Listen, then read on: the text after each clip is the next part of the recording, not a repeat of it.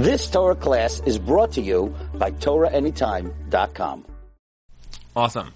Good evening, everybody. Tonight's shiur is a special dedication to Leah Genendel Bas Yeshua Leib, whose neshama should have a an aliyah, lichtig Gan Eden, and uh, we should have some siyata deshmaya tonight. So tonight's mida is the mida of emes, and hopefully we can share a couple of ideas and stories on this important topic, which I think a lot of people maybe understand, but maybe not in its entirety, if I may say so. So, what is emes? So everybody interprets emes as meaning truth. Emes means that a person should, you know, speak the truth. But there's an interesting thought that as I was preparing this class, it, it, it struck me that when we talk about emes, we know that there's a pasuk in the Torah that says midvar sheker tircha, right? That a person should stay away from speaking falsehood. And I was like thinking to myself, one second, we're so focused on always saying, speak emes, you're an emes boy, emes girl, like we're very into like emes. Why is it that the Torah doesn't tell us that we're supposed to speak emes? Instead it presents it in a negative form. Stay away from anything which is falsehood, which is which is bad. What is the reason for that? So I want to build up and sort of explain perhaps a bit of an understanding of emes that, you know, for me at least it was a bit of a chiddush and, you know, hopefully for you it is, it is as well. So why is it that people don't speak emes? Let's do this in some stages. Why is it that some people, they have a hard time being truthful? So when I was in um, school for my accounting degree, they taught us that people are generally motivated to um, seek what they call MOR, more. Meaning when there's ever some sort of fraud or, or, or theft, what's usually going on is that somebody's looking for more. They're looking to get more than they deserve. So it's an acronym, MOR, which means that the person has a motivation that they would like to get something that's beyond whatever it is that they currently are receiving. They have an opportunity, that's the O, so they have a motivation, they have opportunity, so they see within, let's say, their company that they would like to make more money. They would like to keep up with the Joneses. They would like to, whatever it is, triple their salary overnight. They see an opportunity to do it. They go, oh, well, you know, I realize if I do X, Y, and Z, and then they rationalize, they cover over in their brain, right? You learned this in school, right? They rationalize in their brain as to um, how they're, what they're doing is not actually fraudulent or theft or anything like that. Which is why most cases where people end up in court or Besdin or anything like that, they generally they, they're like convinced beyond the shadow of a doubt that they're completely right, even though what they did was completely wrong. But in their brain, they're they're convinced that what they did was correct because they had a motivation that they wanted to get more money or you know a status or get admiration or whatever the case was, and therefore they went ahead and they did what they did. They saw opportunity to do it, and then rather than say to themselves, wow, I am a lowlife, I am a crook, I am a thief, I'm a liar, they don't say that to themselves. They say to themselves, I am great, I'm wonderful, I am rich, I am powerful. That is what they convince themselves because they rationalize beyond all doubt that what they did was absolutely correct. And it's brought down in this farm that usually that is how a person starts with falsehood. Meaning what they do is they have a reason for what they do. You know, it might be a child when they're young, they go ahead and they, you say to them like, "What happened here?" And they go ahead and they they want to get out of trouble, so they'll make up a story. They'll be like, uh, "I don't know, I came home and and you know this was on the floor." Like they'll make up a story because they have a motivation. They see opportunity and they rationalize that like it's better for me to lie than to get whacked or yelled at or sent to my room or punished or whatever, right? They they they generally have a real motivation for doing it. But what the Sfarim explain is that while it starts that way, it never ends that way. And what happens to people who have a hard time with emes is that they don't just end up changing the truth for times where they have the motivation, the opportunity, and the rationalization. It expands into times where they don't even have a benefit for what's going on necessarily. They're not necessarily even getting the outcome. They're not necessarily getting more money or more prestige they train themselves. Their brain just becomes a brain that is just almost wishy-washy with like, or hazy between what is true and what is not true. And a lot of times you may be talking to somebody who is so used to not telling the truth because they had times where they were motivated to say non-truths and they rationalize saying those non-truths, that you're like sitting there saying to yourself, I don't know if this guy even knows if he's lying to himself. And the Sfarim explain that what happens to somebody who lies is that it sort of rots out their pnimius and they themselves become a liar. And there's a difference between somebody who lies and somebody who's a liar. There's somebody who lies, they have a specific instance where they lie. That's the external midah, which we always talk about. There's the external side of things. The internal midah is that because you did what you did, you don't even realize what you're doing anymore. You're just sitting there saying things and people are looking at you like, we don't believe you. Like, do you believe what you're saying? You're just so unbelievable because you're always saying things which absolutely don't stem. It's like it just doesn't work out. So that's the basic concept, the basic premise of this midah is that emes is, is, is living on the straight and narrow, saying things which are truthful. And I think if you want to add sort of like a layer to this, I would say that many of the things that we consider dinim bein adam lachavere, for example, you know, a person's not allowed to advertise falsely. Um, it could be as simple as genevas das. You know, there's a halacha that let's say a person hangs up. They don't do this so much because today we're in like the digital age, age. But back in the day when I was a youngster and we were like riding on our horses and buggies, people used to hang up on the lamppost like, let's say babysitter available, right? And they would hang up like they would cut the piece of paper on the bottom and it would say like babysitter available, call 718 babysitter, right? And then people would rip it off and then they, right? So let's say somebody hangs that up and they want to rip off like three of them to show that like this babysitter is such an awesome babysitter that people are already calling. So it like drums up the interest, right? So there's a whole shaila if you're allowed to do that because it's not emes, right? People are looking at it going, oh, this babysitter is such a great babysitter. Meanwhile, you're the one who ripped it off. Little nuances like that, like living your life with within the framework of not just lying, but being completely truthful, I'm going to expand it out to that. So that's that's the first idea. Emes is simply emes. What happens is when somebody doesn't realize that emes is emes, what tends to happen is that they slowly become sort of rotted to the core, and the way they do business, and the way they interact with their spouses, and the way they talk to their children, everything is sort of just like hazy and foggy, and you just don't even know, or they don't even know, when they're being truthful. That's the first concept of the midah, and I think that's what everybody sort of understands that to be. But then there's a question. The question is, is that Yaakov Avinu, we're familiar, it says, Titain emes Yaakov, that Yaakov, of all the Avos, Yaakov, who was considered the Bechir Sheba Avos, he was like, there was Avram, Yitzchak, and then there was Yaakov. He is called emes. Titain emes, give emes, truth, truth, to Yaakov. Now we all know that if there was ever a person in history that spoke untruths, it was Yaakov, right? Yaakov very famously went ahead, tricked his father Yitzchak in order to get the brachas, and he goes in and he dresses himself up and he says, "Akalka Yaakov, Hayadayim de Esav." So the question is like, fine, like he did what he did and he needed to do it, but where is the the emes when it comes to Yaakov? So I think the concept here on this sort of on the second level is that when we think about what emes is, we find that when something bad happens, we say Baruch Dayan Ha'emes. We refer to Hashem as like Baruch Dayan Ha'emes. The seal of Hashem is Emes. The next world, the entire world, is called Olam Ha'emes. And I think that Pshat in Yaakov is a very interesting idea, a phenomenon, wherein what really emes is, it's not speaking truth. Emes is understanding that there is a world, and in that world, there is there is the furtherance of ideas that are originating by Hashem, and that is emes. Emes is Klape Shmaya. In the world to come, there is a concept called emes. And therefore, anything which is a furtherance of that idea is considered emes. I'm going to give you an example. You're probably all familiar with the idea. If you're married, um, don't I hope this doesn't rock your marriage. But it's brought down that you're allowed to lie, Laman HaShalom, right?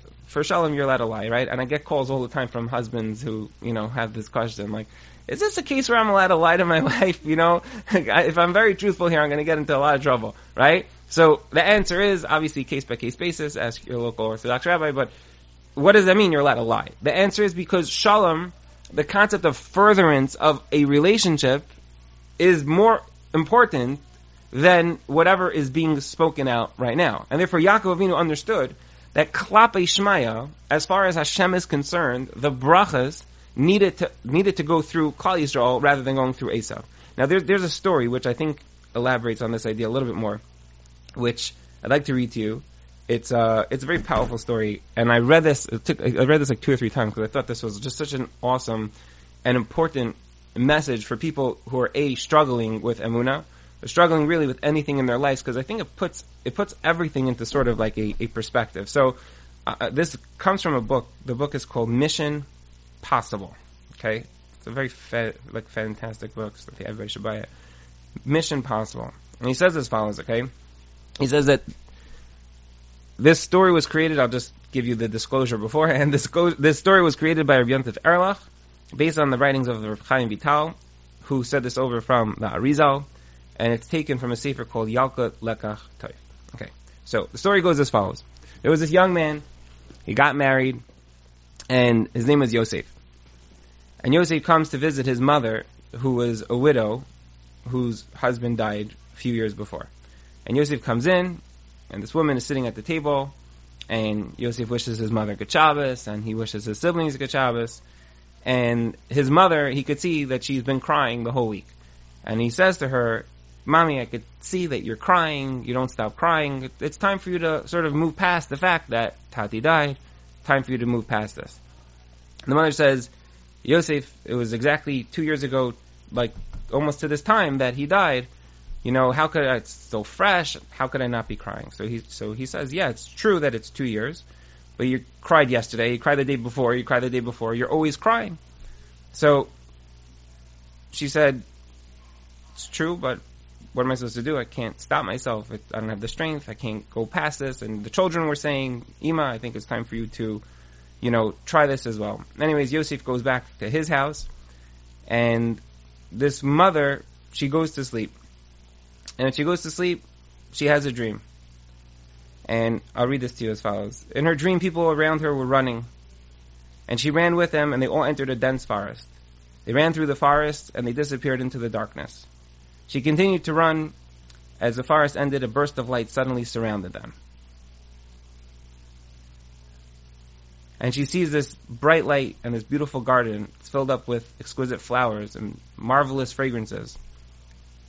It seemed like the whole garden was like bathed in like an intense sunlight. And she sees a man with a long silvery beard, wearing a white robe. And he approaches her and he says, Oh, would you like to go visit your husband? So he said, she said, yeah. The old man stopped beside a large fruit tree, and in the distance she saw a white field and closed it with a golden fence. Inside were a group of people who were wearing brightly colored, clothing, sitting in rows and studying Torah. In the middle of them stood a young man who was giving a shiur. So the old man turned to Rachel and he said, wait here a few minutes, soon the shiur is going to be over, and you'll be able to see your husband. The shiur ends, and she sees that the teacher, the one who was giving the shiur, starts walking towards her. And she looks up and she sees that it's her husband. She says, Avram, is that you? He says, yeah. And he says, why did you leave me so young? Like, why did you die when you were so young? So he said to her, let me explain to you something. The world that you live in is not the Olam Ha'emes. You live in the Olam Hasheker. So what you see is not what you get. In the world that you live in, you just see days and weeks and months and years, and you have your perspective as to what's right and what's wrong. But in the world that is the real world, that world is completely different. And he says, I want you to know who I really am. Who I really am is somebody who lived before you. And in that lifetime, I was a tremendous Chacham and a tzaddik, and I used to give shiurim. But I never got married, and therefore when I came to Shemayim the first time after I passed away, I was going from level to level within the halls of Shemayim. And when they found out that I didn't get married, they said, very nice, you're a big Talmid Chacham and your neshama received all of the schar and the place for all of that. But there's a, you can only go till a certain point because you never had children, you never got married. And therefore, they sent me back into this world simply for one tafkid to have children. So she said, that's very nice, but when I knew you, you were not a learned guy. I never saw you open a sefer. You were just sitting at home on your phone. Like you didn't, you know what I'm saying? You, you were that guy. You didn't do anything. And here in Gan Eden, you're sitting here giving a shiur. He said, yeah, because my neshama was already a learned neshama, and therefore I already had that. I didn't come into this world for that tafkid. I came into this world to have children. And having children was my sole tafkid. And as soon as I fulfilled that and I had the children that I needed to have, that was it. It was time for me to go. So she said, oh wow, okay, now tell me about Yosef. Yosef, that son of ours, he's not successful in business. And he explained that yes, it's true. Yosef once did something in business and they had a whole decree that Yosef should have many years of pain and the decree was that he's going to have a few years where his business is going to suffer, but once that Gezerah goes away, he's going to be fine. It's going to be in a short time. He said, okay, and what about David, who, you know, can't find the shidduch? So he's, her husband smiled. He said, that's because his, his kala is only 13 years old. And you're sitting here worried about the kala. The kala is only 13. But in five more years, she's going to move to your city. She's going to marry him and she's going to be very wealthy and she's going to pay for the whole wedding and they're going to be, they're going to be fine. So he, she said, okay, but what about our three-year-old son? He was killed by that drunken driver or whatever it was. Like, what happened to him? So he said, well, for that, I have to show you. And he took her. And they walked together until they came to a sunny grove of little trees. Where are we? From the sky emanated beams of light in different colors. Beautiful birds flew from tree to tree, and she heard them singing. Others were singing Multicolored insects flew around and they sang into their ears, and swarms of little creatures running in the grass. Even the grass itself and the trees were singing. And she saw balls of fire swinging on chains of chains of color. They stopped near her, and above her were little angels with wings flying right above her head. And she heard music coming out of instruments. And she sees like this magnificent canopy with precious stones and underneath the canopy is her son. And she started crying and she fainted and her son, her husband took some grass and waved it near her and she was revived. And she turned to her son and she said, Can I ask you a question? Why did you leave me when you were so young? And the child answered, Everything has been calculated by Hashem. I was in this world once before, before I was born to you. I was here once before. I was in a very special family. And in that city, there was a pogrom. And in that pogrom, all the Jews of the city was killed, except for me, a little baby who was only six months old. And a Gentile family took me and raised me until the Jews came from a neighboring town, ransomed me, and brought me back to live amongst them. I became a great Talmid Chacham. I lived the rest of my life very peacefully. And when I came into this world, the Olam Emes, they received me here with great joy, and I rose from level to level until I reached a certain place where I just felt like I couldn't go any, any further. And I said, why couldn't I go further? And they said, the reason was because when you were a baby, you nursed from a Gentile woman. And that's a kitrug on you.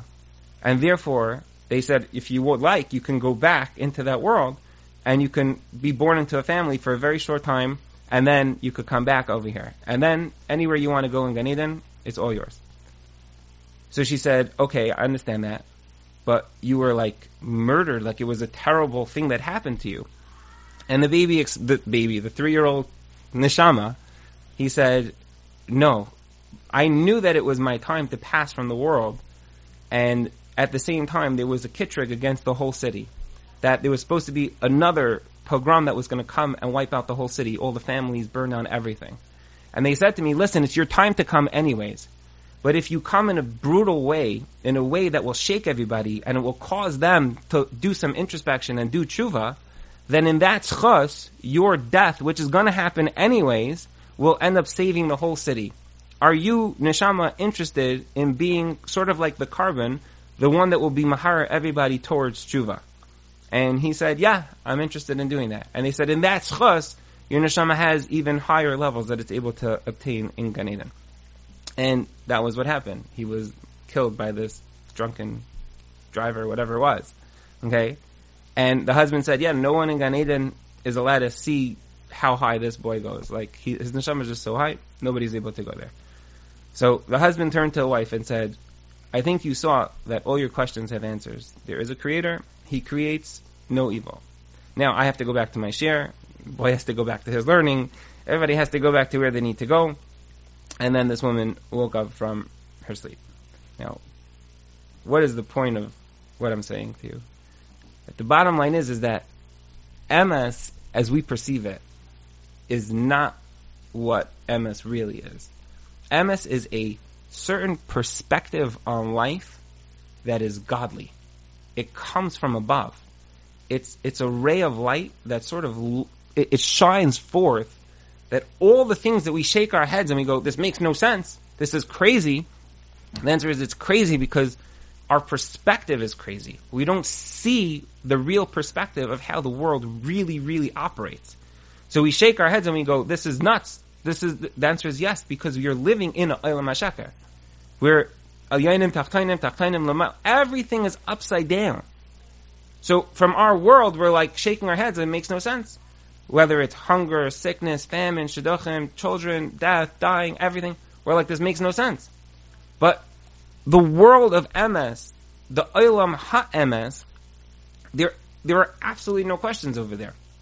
So in a certain sense, what it means to live with emes is to live with the perspective that you're being real with yourself in that world. Meaning, Yosef Hatzadik, we're very familiar, I'm sure everybody knows, that when the brothers came to him and they sat with him, they turned to him and they said, How are we going to go back to our father, right, if you're going to kidnap Binyamin and you're going to keep him in Mitzrayim? And he said, Really? You're so concerned about your father? What about me, right? If you're trying to sell me on something, that's not emes. But in the world to come, they sit down with you and they go, here's the Olam HaEmes. Let's talk about who you are. Let's talk about what your motivations were. Every minute of our lives is scrutinized to the point where it's, it's, it's fearful. It's scary. Because it's reality. It's the real emes. And for people who live their lives where they don't even know when they're lying to themselves, that shock is going to just be like, oh my gosh. Because the brothers at that moment in time were standing there by Yosef saying to him, what do you mean, Yosef? Like, how are we going to go back to our father? He's going to die. They were probably convinced that their argument was a good argument, right? He is, he's an old man. You're going to kill him. They were like selling the story not just to Yosef, but to themselves. And Yosef's revelation was very nice. You think you're convincing me, but you don't even realize how much of a sheker you're saying.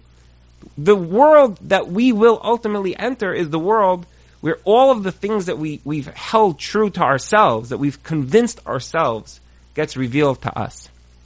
And I think that that's where it becomes very, very scary. We don't even realize how much we're lying to ourselves. You know, the Muslim talk about, you could have a person who's davening Shemana Esrei, and you have two people davening. One guy's davening, looks like a mediocre Shemana Esrei, and that guy, his Shemana Esrei is like the highest of the high.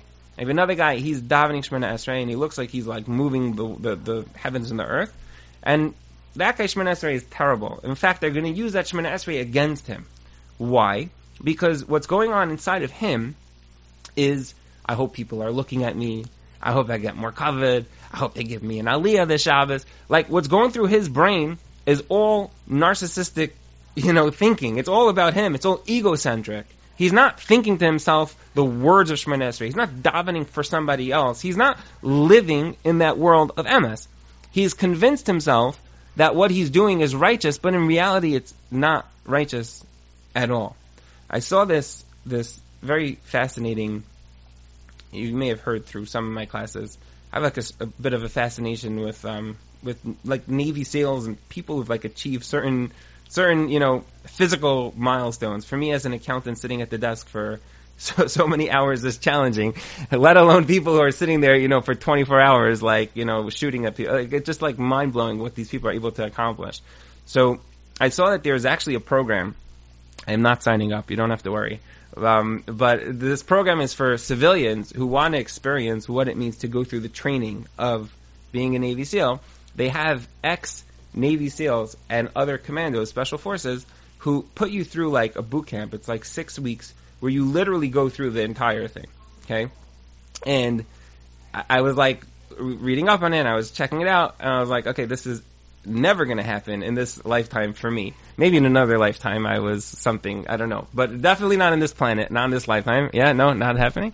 Um, and, and there was one small thing that struck me and it really struck, it really stuck out after they go through what the way they usually work is that they give everybody a helmet with a number, and that number represents who you are. So let's say they start a class of hundred people, and that number is on a helmet. So let's say you're number 50, your helmet 50 is sitting there. The minute you tap out, there's a bell. You pick up your helmet, you ring the bell, and you leave. And those helmets represent basically who's left. So after they basically whittle it down from like 100 people to like 10, they they say to them, listen, you guys know how this works. You know how to do the jumping jacks and the push-ups and the, the, the, what are they, whatever they're called. The planks, whatever. You know how to do all this stuff, okay? You guys are good. So, on this next, um, mission that we're gonna do, we're gonna have a whole day of things that you need to do. We're gonna give you instructions, and we want you to follow these instructions to the T. Now, we're not coming with you, and whatever, but like, there's gonna be certain milestones that you have to hit. We have to like raise a flag or put a coin in a box. So we'll know if you did it, but realistically speaking, you're on your own. Today is one of those days where you're on your own. And they send them out, and they have like a whole list of stuff that they need to do. And they basically need to go from like mountaintop to mountaintop. It's like a mile between each mountain. And on each mountaintop, they have to stop and do let's let's say 100 jumping jacks, 100 push-ups, 100 sit-ups, whatever it is on every single mountaintop. And they tell them everything you do you should count it out loud and you should do it with kavana and you should do it, you know, like do it the right way.